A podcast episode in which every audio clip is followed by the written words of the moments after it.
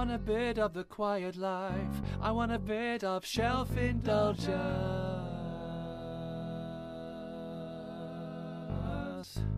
If there is reading, give me all of it. Join the show on the Microbrew Radio. Listen to Jim, Wendy, and Emily. Join in the conversation. I wanna hear it. I wanna read it. I want a bit of shelf indulgence. I wanna hear it. I wanna Hello it. And welcome to Shelf indulgence. Your weekly dose of all things bookish from Micro Brew Radio. This evening it's myself, Jim, and the delightful Wendy, and we will be talking to you about the book of Form and Emptiness by Ruth Ozeki. I think I pronounced it correctly. Ozeki, Ozeki, I'm not sure. But I, anyway. I would say Ozeki.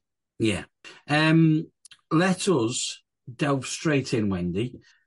This book um, has, I don't know, divided us, torn us, but also we're of a similar point of view. Um, Yeah, I think I think um, having a brief chat, there's definitely some some similarities to it. yeah. Um, but I there's a real surprise in this book for me. Um, so I've been um, I'm really pleased that we chose it and that we read it. Yeah, I mean, it, it's one I picked, and I picked it because it had got mixed reviews, um, and it felt very up my street. So let me read the back of the book for the, the listeners. When a book and a reader are meant for each other, both of them know it. After the tragic death of his father, 13 year old Benny O begins to hear voices. The voices belong to the things in his house and sound variously pleasant, angry, or sad. Then his mother develops a hoarding problem and the voices grow more clamorous. So Benny seeks refuge in the silence of a large public library. There he meets a mesmerizing street artist with a smug pet ferret, a homeless philosopher poet, and, and his very own book, who narrates Benny's life and teaches him to listen to the things that truly matter. Blending unforgettable characters with jazz, climate change, and our attachment to material possessions. This is classic Ruth Ozeki, bold, humane, and heartbreaking. Now, I thought I was going to love this book, and I have loved this book, but also I think straight out the gate, I need to come clean with all the listeners and yourself, Wendy, that I couldn't finish this book. Um, and if you are someone who has had mental health problems or is dealing with mental health uh, issues or is going through any sort of therapy, this book might not be the book for you right now. Certainly, I got to a point where my own mental health uh, and the issues that I've had around bereavement, I didn't feel like I could finish this book yet. I've had to, I've got so far in, I've had to put it down and go. I'm going to come back to that when I'm feeling a little bit stronger.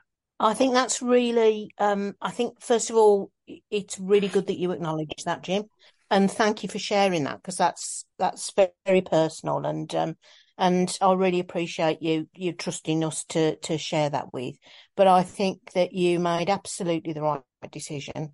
Um, there are parts in this book that are quite bleak, um, dealing with mental health issues, not just from um, the main character's point of view, from Benny's point of view, but actually from his mother's point of view as well. And um, and and it it can through the middle of the book and towards the latter end of the book, um, it does get quite heavy. Um, and I think you, I think we are right to issue that warning. Yeah, I think it's it's a book that needs to be read if you're in the right place and if you're and if it's the right kind of book for you. Um, this book doesn't have drive through pace, through action, does it? No, and that was really for me. That was one of the that's the the surprise that came from this because I finally realised from read directly as a result of reading this book is that I'm a reader who is driven by plot, not by story.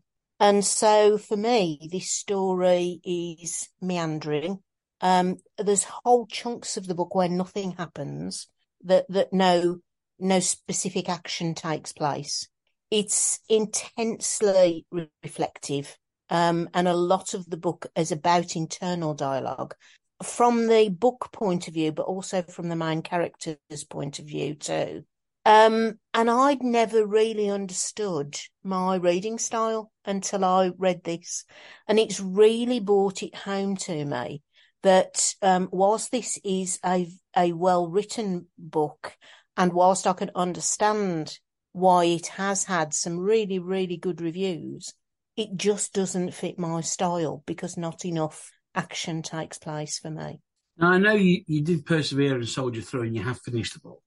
Yes. So, do you feel, are you still glad you read the whole thing? Is it a story, although it's not the kind of story that drives you to read it, is it a story that has had an impact on you?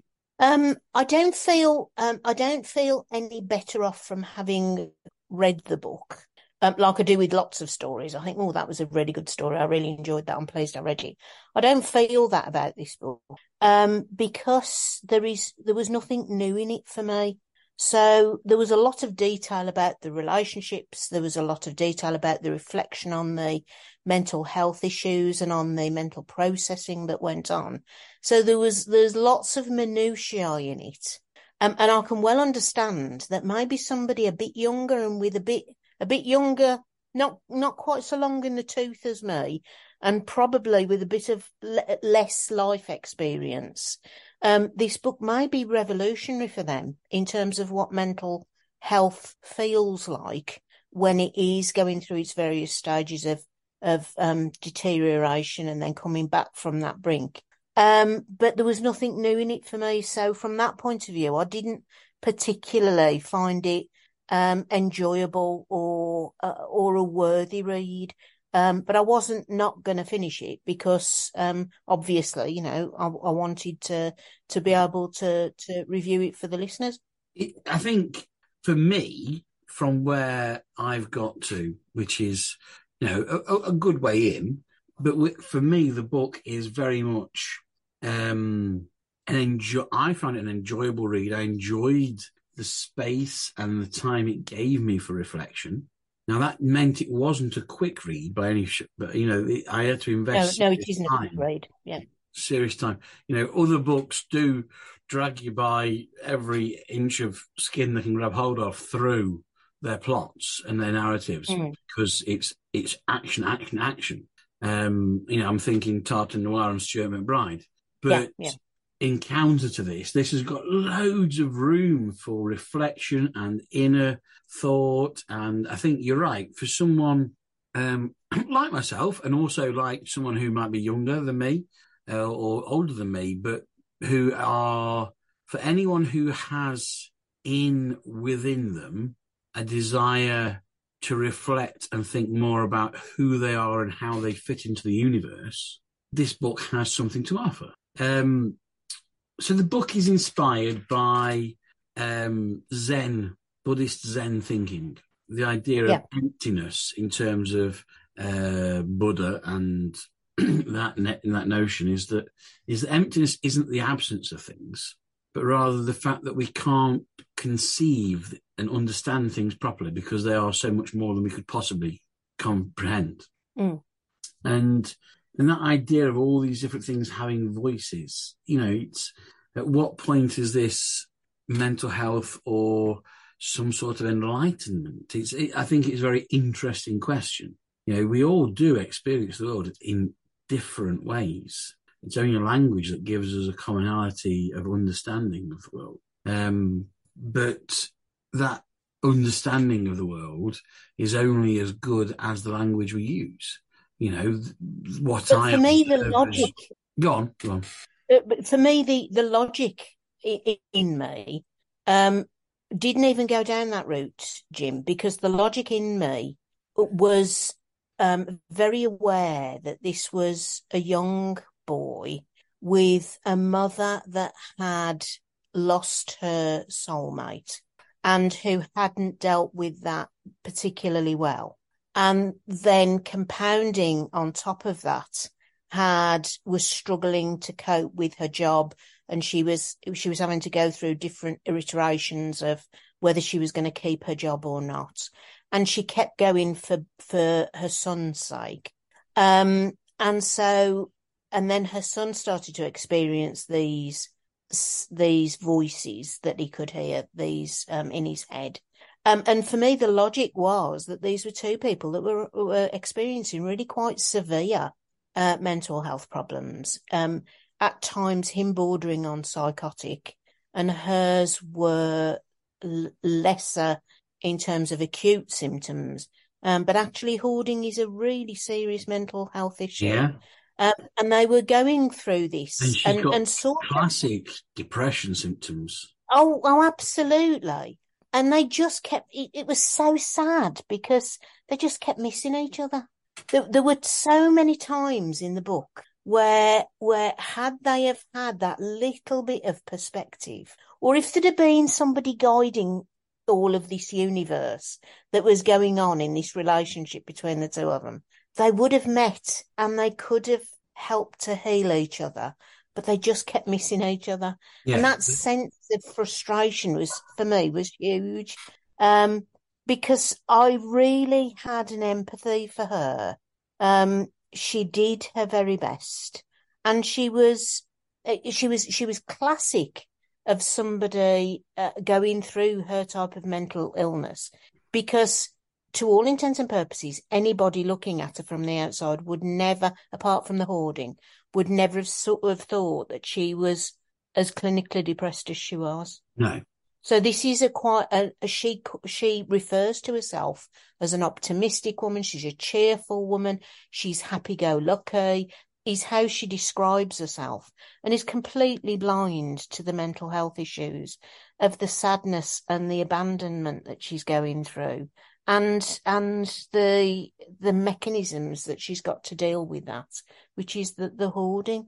And there's something for for me in this book there was something profoundly sad about her. Um it, it really i found it difficult to read at times. And and some of her experiences i just found were so bleak. And and it's really weird because they weren't written like that but my understanding of people in that position my heart just went out for her i i tell you what jim i'd got more skin in the game in this book than i thought i would have Yeah, and I think there is a degree of the human condition. You know, being human, you can't help but feel for the characters Mm, mm. um, because ultimately we have all been there. Mental health is something that everybody experiences, whether that's positive or negative mental. And the quality of one's mental health changes on a daily basis dependent on so many things. And just, you know, I think there is for me, um, when people, I mean, goodness, in our lifetimes, Wendy, you know, mental health is a, is still a new thing. People, it's a new term. You know, if you go back 20, 30 years, people didn't talk about mental health. no And now it's it's a buzzword. Everyone talks about mental health now, but I don't think everybody understands mental health, and there is still a stigma around mental health that it is seen as a negative thing. I, I think part of the problem is the exposure that it's had, though, Jim. Yeah, Because whenever you talk to anybody, they have a mental. It, it seems this is a generalisation, obviously, and I don't want to um, diminish anybody that is undergoing a mental health issue. But whenever you talk to anybody, whenever you read social media, whenever you see an interview on the television, everybody's got a mental health issue, and in a way, it does a disservice to it because it diminishes it. Um, and it makes it out to be too common as though everybody's got one. And so when people really need it, it's a bit like crying wolf. When when people who are really in need reach out for that help, is it always going to be there or will people just dismiss it? no, it- exactly, and, it's and that's and I think that's that's born from exactly what you're saying that there is a lack of understanding of what mental health is. Yeah, yeah. because everyone has mental health in the same way that everyone has physical health. And some people's mental health might just be a bad mood for a day, and it might need a little bit of tender loving care for that day. Whereas, in as much as physical health can be as varied and as widely different as everything between a stub toe and uh, Hodgkinson's or Parkinson's or cancer or uh, broken arm, in the same way, mental health conditions are equally varied and different. And Yeah, some mental health conditions are just a case of I'm having a bad day, I just need some space, so leave me alone today and I'll be fine tomorrow. Whereas in other instances, mental health can take a serious condition where somebody needs ongoing treatment for the rest of their life, in the same way as diabetics need. No, I'd, I'd absolutely agree with that. And I think for me, what this um, what this book does is it it shows how. I mean, I understand that this is it, it's written by an American. It's set in America, and it's using that American system of of health and um, health and social care. Um, but for me, what it does is it it demonstrates the need for resilience training that um that if everybody has a degree of mental health then where are the tools that show people how to look after that and how to make good decisions that protect themselves? And in this but there, there wasn't that in this book because i don't think the system in america i don't think it's particularly you know better or worse than ours. I think it's just different. Um, but I do, it's a thing that I have at the moment is that whilst we focus on wringing our hands and saying, oh, this is terrible, people have mental health issues and there's a stigma attached to it, that's absolutely true and I'm not negating it. But what we also need to be concentrating on is that people are inherently resilient and everybody can do certain things to, to take care of their mental health. Uh, but if they don't know what those things are, then they won't do them. So uh, for me, that's hit the nail so on the head, Wendy, because it's that thing of if you've got a bad back, you avoid lifting heavy things. that's absolutely right. Yeah. If you're unaware that your mental health means that actually you need to avoid that situation for a few days, then you need to avoid that situation for a few days. That's it exactly. That's You know, exactly. and and I completely agree with you. I think what's lacking in the way that mental health has um, evolved since it first began being talked about 20, 20, 30 years ago is that we've got an awareness of mental health. We have a focus on the negatives of mental health. And there is a stigma around mental health as being a very crippling thing, whereas actually mental health comes in all shapes and sizes. And yeah. n- understanding your own mental health and understanding how to manage your own mental health is no different than knowing how to manage your own physical health. That's right. Absolutely And right. absolutely the awareness. And I think that's something that for me, just in my choice to say, "Do you know, what? I'm not going to finish this book yet. That that's part of me managing my mental health. My mental health. That's is- absolutely it. That's your resilience and Yeah. you stepping up to the plate and protecting yourself while I'm you're in the the prime of mind However. I recognise if I read too much of this, it could push me back into a dark absolutely right. Absolutely right. So when I said that actually I think this is a really good book and I'm glad I read it, even though it wasn't set up for my writing style, that's exactly what I mean. Because it does make you think about those things. Um, and it certainly made me think about, you know, my approach to stuff. And, and I had, although, uh, you know, I have a lot of sympathy with the main character, the young boy who's lost his father. Um, my real admiration, um, ultimately, when I'd finished the book, was for his mother, um, because she does manage to pull herself back from the brink, Yeah, and um, she does that that- with a bit of help, I think but just, there's just- nevertheless, I mean, I've, obviously, I've not finished the book, but I think there is a certain degree in that of the diff- the generational difference. In that, certainly, you know, if you go back 30, 40 years, the coping strategy for mental health was pull yourself up by your bootstraps and get on with it, son. Yeah, absolutely. And that's that's the resilience training that we were all exposed to. Now, for a lot Yep. of people, that resilience is absolutely fine. But for the few that it fails, it fails drastically. Mm.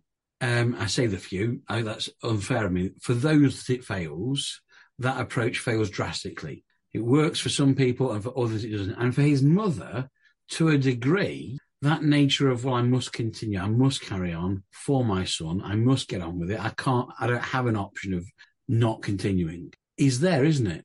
Yeah, absolutely.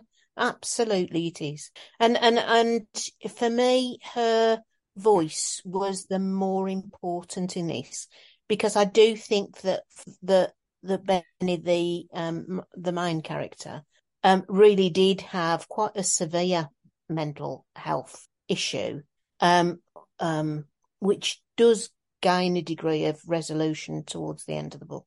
Um, but there was a there was an acute need from his point of view.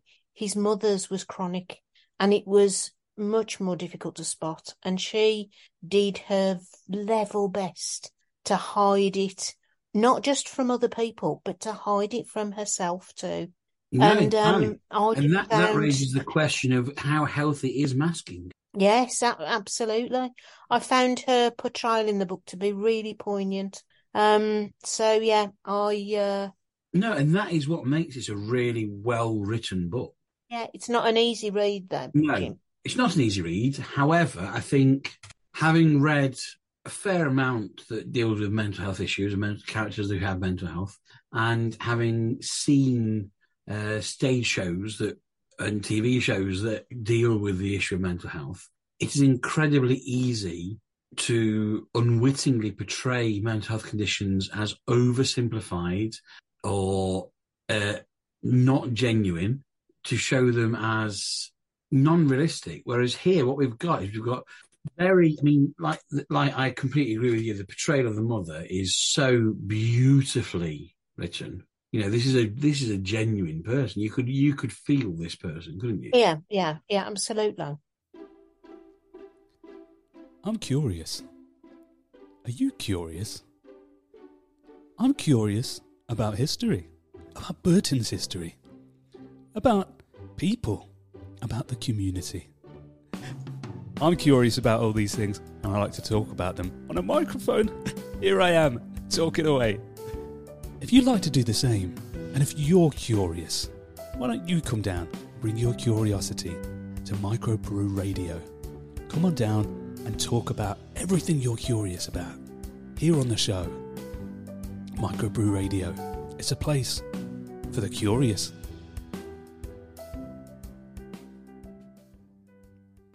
Um, right, before we go any further with the book Form of Emptiness, shall we take a little wander over to Poetry Corner? Yes.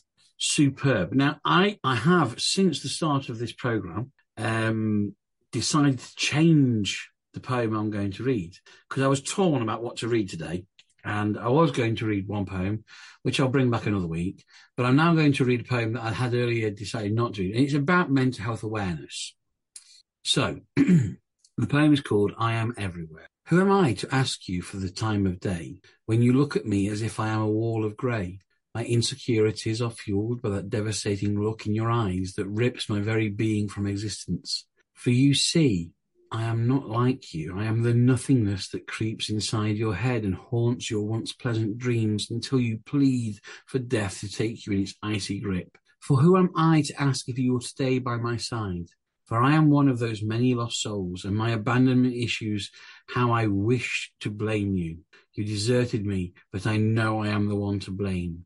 For you see my mind does not work like yours. It corrupts even the purest of thoughts, impales them with the purest of impurities, suffocating them like the vines around the necks of the flowers.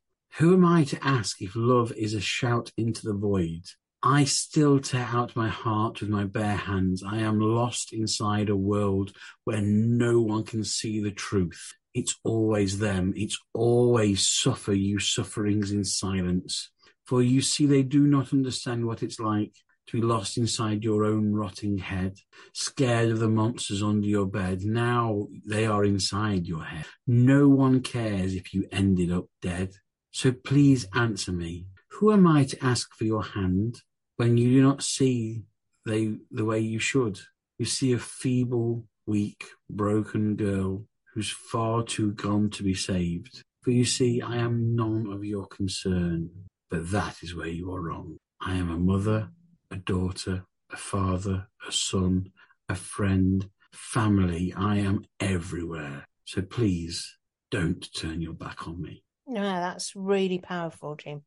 Uh, written by Michaela Ferris. Um, and for me, Oh well, I, I I toiled over the choice of whether to share this poem or not because um, you know this is a big, heavy conversation we're having in light of this book about mental health, and through the things we've been saying in this first section of, of the program about the book, and then actually like, no, I need to share this poem because it really does sum up all those things about the fact that these are the they are mental health is is everywhere, whether it's good or bad, whether it's short term or long term, whether it's chronic or acute or um, short lived or long lived, whatever form of mental health people enjoy or don't enjoy, it's there, it's everywhere, and it's very easy to disregard and to ignore. But also, I think within that poem, what I find is the sense that actually don't forget that when you approach anyone, you don't know. So always be kind because you don't know. I'd, I'd absolutely agree with that, Jim, because for me, it's not the people who openly discuss their mental health that I worry about. It's the ones that don't. Oh, no. Um, and in this book, what this book does is it gives you a real poignant vignette of a woman who is masterful at masking her mental illness from herself and from everybody else around her.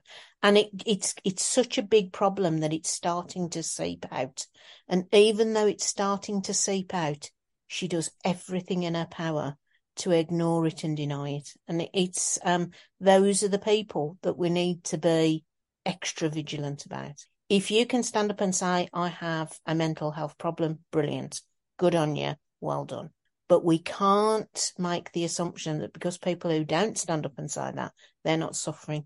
Entirely. And, you know, you've only got to look at the multitude of instances of suicides that are reported where you can find time and time and time again, I had no idea. Yeah, yeah.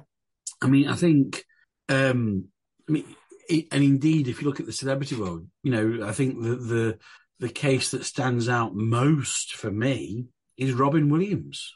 Yeah, yeah. You know, from the celebrity world, and it's that issue of you know, I I I talk freely and often about mental health, my own and other people's, if I am permitted to do so on their behalf, and that's because for me, I am I am acutely aware that my mental health is only in the positive place it often is because I talk about it. Yeah, yeah. And I would encourage everyone to talk about mental health for exactly that reason you just said, and that, that that's why it's such an important issue for me. Mm. No, I um, get that. I get that. So, Wendy, um, I, I've no doubt you've picked something that is not related to this. So, give us something. Uh, yes, I have picked something that is not related. Um, my poem that I'm going to share with you is from Inside a Story. Um, and I know that you will know this poem um, because you're a fan of the author. Um, but I looked at it and I just love, you know, the word craft involved with this. Um, so it's a poem called All That Is Gold Does Not Glitter. Mm. All that is gold does not glitter. Not all those who wander are lost.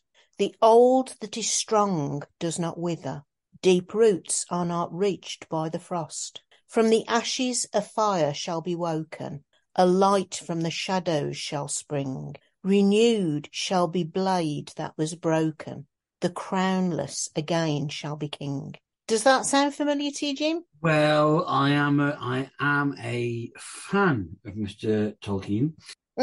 um, although there is so yeah, this yeah. I mean, you, you, obviously said I'm a fan of I'm a fan of the author, um, and as soon as I heard the first line, "All that glitters is not gold," I'm then torn because actually he's not the only one of the people I'm a fan of that have used that first line because it's also. Oh, but you see, that's the beauty of it. It's not what you. It's not what you think you hear. Is what you hear. Yeah. Because it's a very traditional, clear reworking of that. All that yeah. glitters is not gold, and the way he does it, I love the craftsmanship of this. Um, and it, it is, as I say, it's a letter from inside um, uh, the the the Tolkien story. Um, it's the it, it's it, it appears it's in a letter. isn't it? Yeah, it's it's a, it appears in a letter that has been left for Frodo by Gandalf, and it is uh, supposed to help him. This poem is supposed to help him identify um, that the the Strider that he meets is the real Strider, and ultimately they use it to confirm Aragorn's identity. Yeah. Um, so I just thought it was a lovely poem, and actually a bit sort of coronation themed Yeah. um sort of so yes that's why I um that's why but I do love it I do love it No, lovely. And I mean, absolutely. If you if you're going to go for word craftsmanship, there are few that can rival Mr. Tolkien. Um, what what a brain, what a mind. I know I know absolutely Oh well, thank you for sharing that. Um, he could It's turn nice. his hand to so many things Yes. Oh yes, indeed. It's nice to be reminded of these things that we know and then perhaps aren't in the forefront. yes So thank you very much. Quick! You must listen to Microbrew Radio, and there's only one way. Well, actually, there are three ways. It's microbrewradio.com. You can listen on there. Or we have an app, which is available on the App Store and the Google Play Store. Get it now. And of course, there's Alexa. Simply say launch Microbrew Radio. Do it now.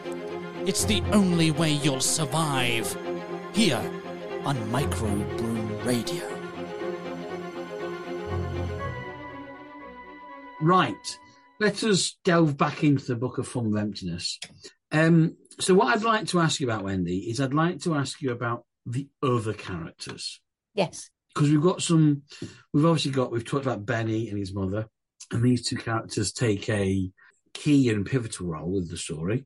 Um, but we, but they, Benny makes friends with these, um, is odds and sods the wrong description? yeah I think I I would say they're outliers aren't they Yeah, then they're, they're not your- outliers yeah, they're, but they're not they're not part of the mainstream at all No, the raggy dolls, if you will. mm, mm.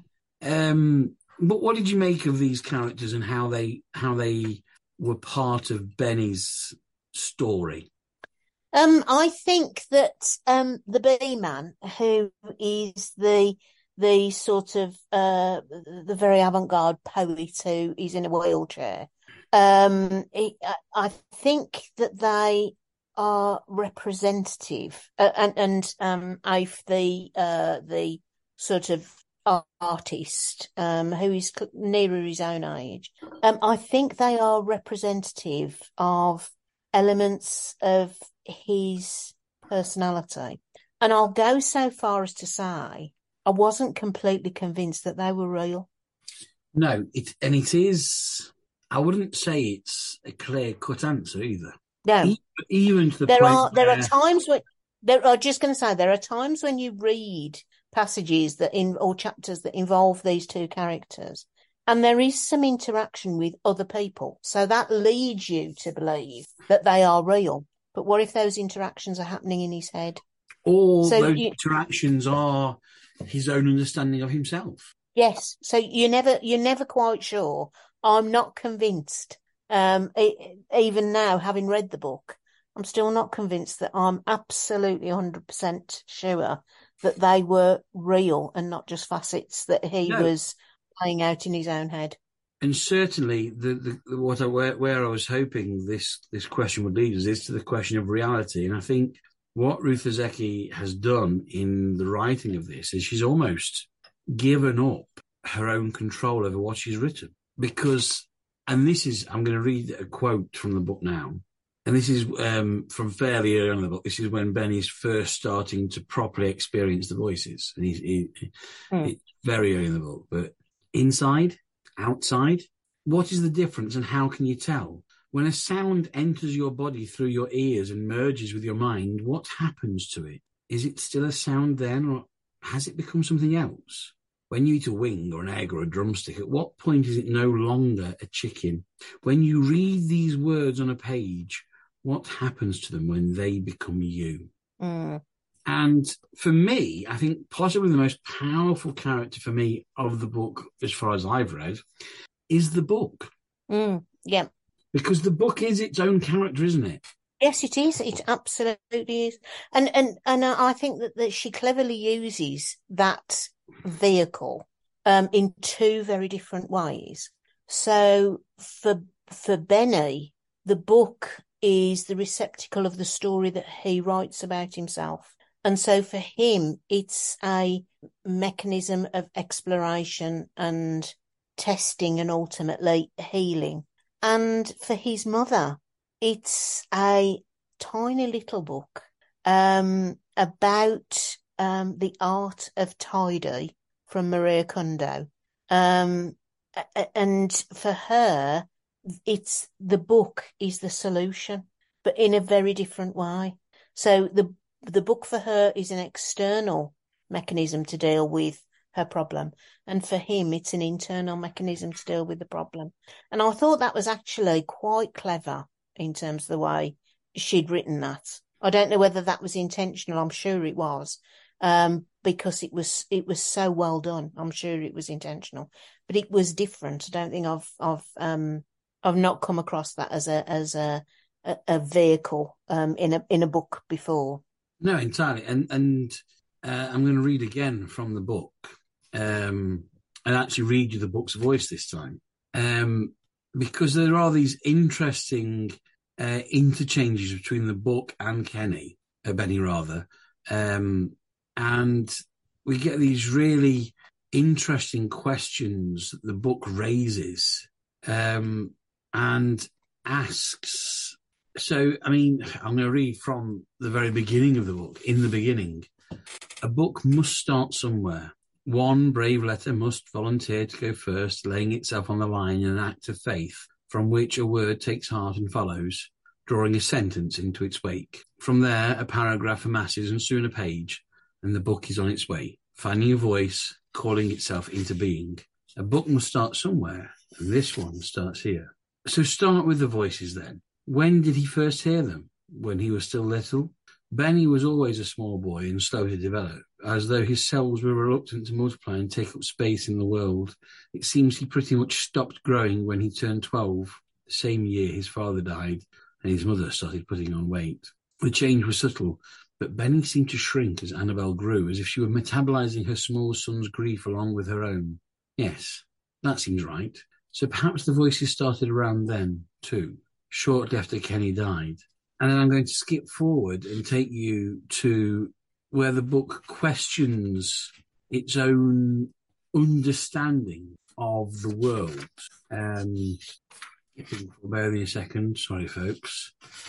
Uh, stories never start at the beginning, Benny. They differ from life in that regard. Life is lived from birth to death, from the beginning into an unknowable future. But stories are told in hindsight. Stories are life lived backwards. If skin marks the border where an I ends and a U begins, then that night they did all they could to cross it. For Annabel, this was a new experience. And then the book goes on to describe the first encounter between Annabel and uh, Kenny, Benny's father, uh, Kenji rather. But it's it then goes on to question what is the meaning of itself. But but that's because it is it, it does formulate as a character in the book. Yeah. And and as everybody else, as Annabel is questioning herself and as Benny is questioning himself, um, the only one who doesn't question themselves actually is the two other characters. So Yeah. the bee man doesn't and um and Ife doesn't. But um so it's right that the book should as well because it, it is another character. Yeah. I mean, I, Um I just want to read this little bit, Wendy. That's what books are for, after all. To tell you stories, to hold them and keep them safe between our covers for as long as we're able. We do our best to bring you pleasure and sustain your belief in the gravity of being human. We care about your feelings and believe in you completely. But here's another question. Has it ever occurred to you that books have feelings too? As you listen to this romantic tale of two ill-fated lovers, do you ever stop to wonder about what it feels like for us? Because in truth, if skin marks the border where an I ends and a U begins, then in these moments of impassioned boundary crossing called love, we envy you. It's that simple. We envy you your bodies. How can we not? Books have bodies too, but our black has like the organs needed to experience the world. The skin that covers our boards and encloses our world words is different from yours. Our skin, whether made from paper or parchment or cloth, or these days some combination of plastic, glass, and metal, fulfills a similar function in marking our perimeters. But even the most haptic and capacitive of our skins cannot experience pleasure the way yours can. We cannot feel the ecstasy, the merging of self and other. And some of these questions that become metaphysical and existential were really deep for me, really. And I think that's that added to that whole question of well, where is this where is this line of reality? Where is this understanding of himself that Benny has? Who he what is real, what isn't real? Where where are these lines? So so I'm just gonna say something Okay. at this point. Um and that is how can you be sure that it wasn't the place you are at with your mental health at the moment that caused you to read so much into this book? Oh, absolutely. I can't. because there are other people that would have read it that wouldn't have have delved that deeply into Oh, it. They would have been more accepting of the pages on the word at face value. And that's why, for me, I do think that this book should have a trigger warning on it. I, in fact, I was really surprised that it didn't. I think it needs to be handled with care because does. it asks really deep questions. And I know my mental health is in a good place. I am managing my mental health well.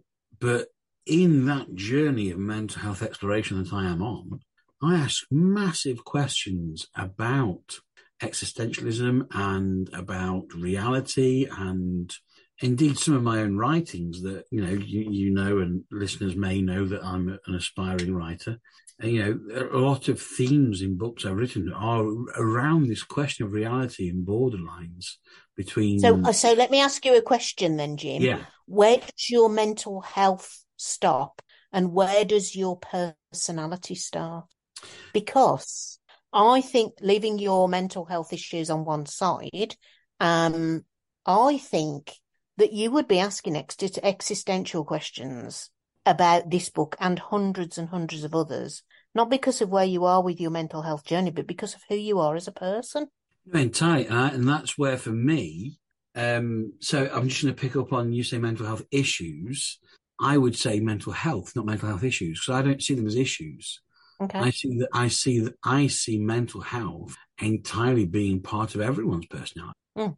And No, your I'd agree with that. personality changes because of your mental health. Um, In the same way that everybody has an internal dialogue. Act, that's not true. No, it is true. Um, whether they hear it and acknowledge it or not, but we function, our physiology and our psychology means that everybody has an internal dialogue. Some people don't hear theirs, but we all have it. It is a, it's a function of the way our brain works. And some people don't well as we that. understand it. Yes, yeah. But some people don't acknowledge that. Some people don't don't be, because that internal dialogue doesn't always appear as your own voice. It can appear as a significant other from your past. Sometimes people don't acknowledge that it is their internal dialogue and that they are hearing voices. Um, and it's it's a really, really tricky incredibly complex, multi-layered issue. And the danger is when books like this are read without care and attention, they can actually have quite a profound effect on people. But surely, Wendy, I would counter that comes back to your questions around resilience training. Yes, yeah, it does. It absolutely does. You know, It it's, it's absolutely does. does the book need a trigger warning, or do we all need better resilience training so that it doesn't need a trigger warning? Because I identified that actually, oh, I don't need to finish this now. I need to be in a stronger place, then finish it. And I think, I mean, the, the questions this book has brought up are vast and huge and massive. You know, we could talk for hours, I've no doubt. Um, which, if if nothing else on me, proves how well the book is written because of the way it raises these questions and causes conversation. You know, we've Oh read yeah, I, I, we've I read would agree. books where we struggle to get an hour out of them because know. because there just isn't that much to them. Whereas here, we it's, it, this book is so well written, even though it might not be everyone's cup of tea, that it raises all of these questions and opens massive doors and debate. Um, It does, yes, I'd agree with that.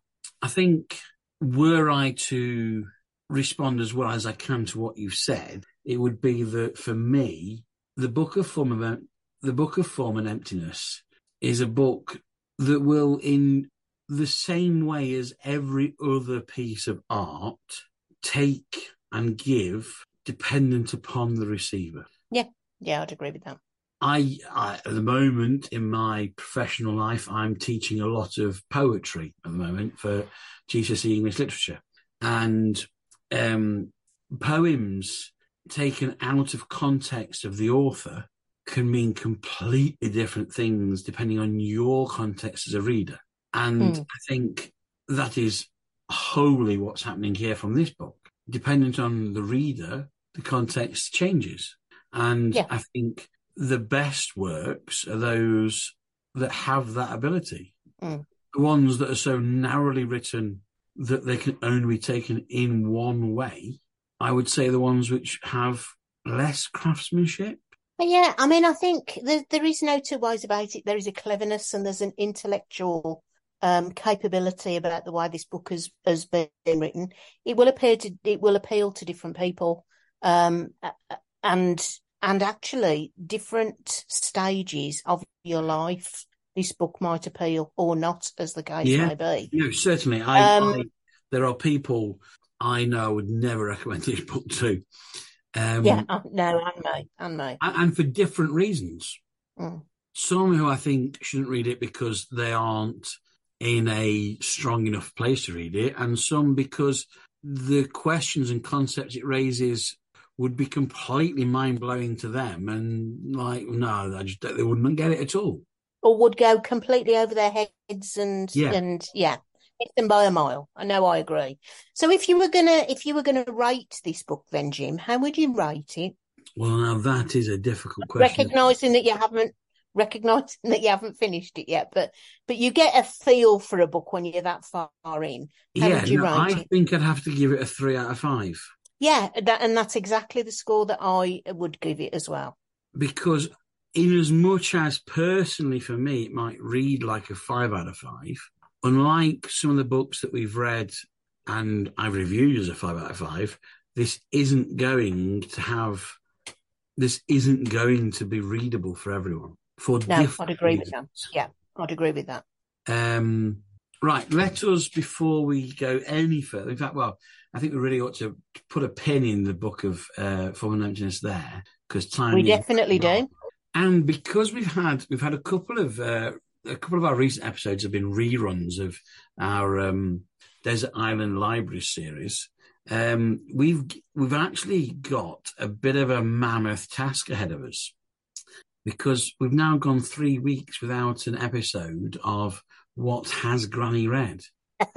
And as our regular listeners will Oh, know. Granny can read. So in the past couple of weeks, Granny has read No Mortal Thing by Gerald Seymour, Killer Smile by Lisa Scottoline, Linda Castillo's Sworn to Silence, Karen Swan's The Secret Path, James Patterson's Revenge, Shehan Karunatilaka's The Seven Moons of Maali Almeida, um, Robin Pilcher's An Ocean Apart, The Fall by Louise Jensen, and CJ Sansom's Dark Fire.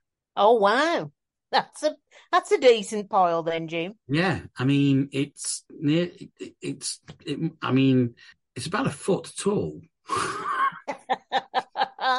Does she have a favourite out of those that she's re- that she's read? um, I think Dark Fire by C.J. Sansom is up there. Yeah. She spoke a lot about that one. I I I couldn't say if there was a definite favourite because she's she's talked about a few of them in in positive terms. Um, I can say there's one that is her least favourite. All right, and which one was that? The Seven Moons of Maali Almeida by Shehan Karun Right. Yeah, which is uh, possibly a little bit. Um, well, she didn't finish it, Wendy. science fiction or fantasy? Fantasy. It's mm, Right. So Colombo 1990, Maali Almeida, war photographer, gambler and closet gay has woken up dead in what seems like a celestial visa office.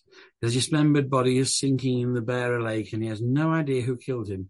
At a time when scores are settled by death squads, suicide bombers and hired goons, the list of suspects is depressingly long, as the ghouls and ghosts who cluster around him can attest. But even in the afterlife, time is running out for Maali. He has seven moons to try and contact the, ma- the man and woman he loves most and lead them to a hidden cache of photos that will rock Sri Lanka. This is a Booker Prize winner for 2022. The Seven Moons of Maali Almeida is a rip-roaring epic full of mordant wit and disturbing truths. Granny's review says, sorry, not my type of book. Only got to page 40 and that was a struggle. That's what I love about Granny. Call a spade a shovel. Yeah. Um, you know, it, it's it's a book that requires you to suspend reality and to accept a different way of looking at the world. Mm. And it's not for everyone. Mm. But it is a it is a winner of the Booker Prize. So um, I will be adding it to my to be read pile, but I'm not sure it's everyone's cup of tea, shall we say. Fair enough. Um, well, time does uh, wind on, and we are to the point where we ought to perhaps start considering the end of the program. Wendy, is, is there is there anything you'd like to add in summary from tonight's episode? Um, no, not really. Um, I think everything's been said. Um, uh, all I would say is it is it's it's a labour of love, and if you're going to tackle it, you need at least eighteen or twenty hours to get through this book. Yeah, it's not it a is not a quick read. It is not a quick read or a small read. Um, so yeah, but I, I hope that we've given you enough to be able to make the decision about whether it's for you or not.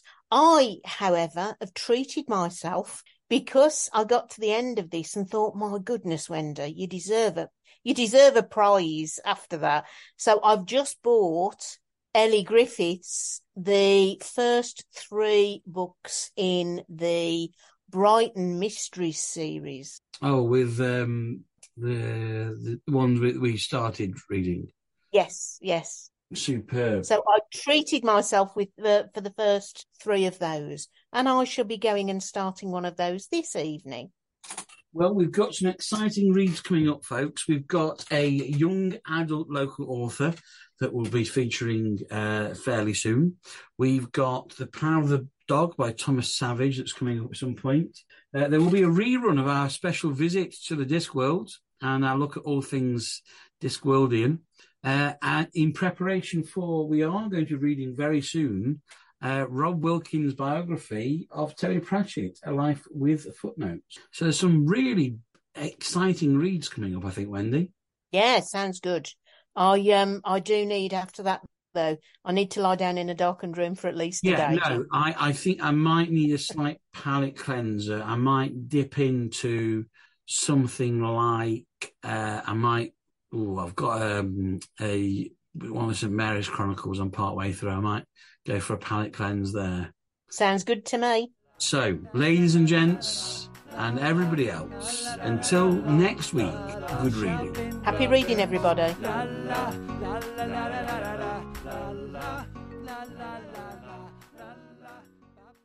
This show is part of Microbrew Radio, Burton on Trent's community radio station. You can hear this and plenty of other shows over on microbrewradio.com. Find our app on the iOS or Android stores, or just say, Alexa, play Microbrew Radio. And if you like what you hear, please let us know on Facebook, Instagram, Twitter, and TikTok. Thanks.